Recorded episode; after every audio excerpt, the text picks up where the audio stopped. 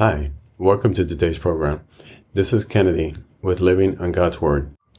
Today we're going to be reading 1 Samuel chapter 16 from the Jesus Bible NIV edition, review key takeaways, and end our session with a prayer. Samuel anoints David. The Lord said to Samuel, How long will you mourn for Saul, since I have rejected him as king over Israel? Fill your horn with oil and be on your way. I'm sending you to Jesse of Bethlehem. I have chosen one of his sons to be king. But Samuel said, How can I go? If Saul hears about it, he will kill me. The Lord said, Take a heifer with you and say, I have come to sacrifice to the Lord. Invite Jesse to the sacrifice, and I will show you what to do. You're to anoint for me the one I indicate. Samuel did what the Lord said. When he arrived at Bethlehem, the elders of the town trembled when they met him. They asked, Do you come in peace? Samuel replied, Yes, in peace I have come to sacrifice to the Lord. Consecrate yourself and come to the sacrifice with me. Then he consecrated Jesse and his sons and invited them to the sacrifice. When they arrived, Samuel saw Eliab and thought, Surely the Lord anointed stands here before the Lord. But the Lord said to Samuel, Do not consider his appearance or his height, for I have rejected him. The Lord does not look at the things people look at. People look at the outward appearance, but the Lord looks at the heart. Then Jesse called Abinadab and had him pass in front of the Samuel. But Samuel said, The Lord had not chosen this one either. Jesse then had Shammah pass by, but Samuel said, Nor has the Lord chosen this one. Jesse had seven of his sons pass before Samuel. But Samuel said to him, The Lord has not chosen these. So he asked Jesse, Are these all the sons you have? They're still the youngest, Jesse answered. He's tending the sheep. Samuel said, Send for him. We will not sit down until he arrives. So he sent for him and had him brought in. He was glowing with health and had a fine appearance and handsome features. Then the Lord said, Rise and anoint him. This is the one. So Samuel took the horn of oil, anointed him in the presence of his brother, and from that day on the Spirit of the Lord came powerfully upon David. Samuel then went to Ramah. David and Saul's service. Now the Spirit of the Lord had departed from Saul, and an evil spirit from the Lord tormented him.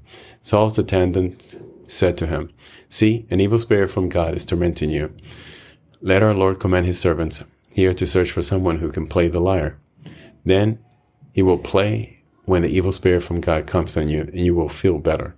So Saul said to his attendants, Find someone who plays well and bring him to me. One of the servants answered, I have seen a son of Jesse of Bethlehem who knows how to play the lyre. He is a brave man and a warrior.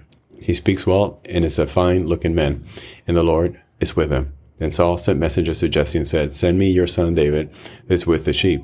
So Jesse took a donkey loaded with bread, a skin of wine, and a young goat, and sent them with his son David to Saul. David came to Saul and entered his service. Saul liked him very much, and David became one of his armor bearers. Then Saul sent word to Jesse, saying, Allow David to remain in my service, for I am pleased with him. Whenever the Spirit from God came to Saul, David would take up his lyre and play. Then relief would come to Saul. He would feel better, and the evil spirit will leave him. This is the end of 1 Samuel chapter 16. So we see here, um, again, Saul being tormented because he's been rejected by God, and Saul can't get away from what he feels is a curse. And is here where he then, for the first time, encounters a young man he sends for, the son of Jesse, David, who plays the lyre just to um, he can be soothed when he's being tormented by these evil spirit that he feels are chasing him. And this is the beginning of David's story and meeting with Saul. Saul doesn't know this yet, but he will grow to envy and be jealous of David, and this will ultimately seal his fate with God. So let us pray. Father God, thank you so much for your wisdom, for your guidance, for your word for showing us that we are to be faithful to you, to follow your word, always without question. Showing us that this world is too much if we try to go out alone. But with God's help, we can survive it, we can thrive, we can fulfill our destiny. But without His help, we will feel as if evil spirits are chasing us and tormenting us without any chance of relief. So, Father, we asked for strength, courage, and faith.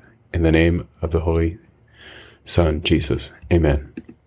This concludes today's reading and interpretation of 1 Samuel chapter 16. We hope that you will join us again tomorrow. God bless you. This is Kennedy, your brother in Christ, always.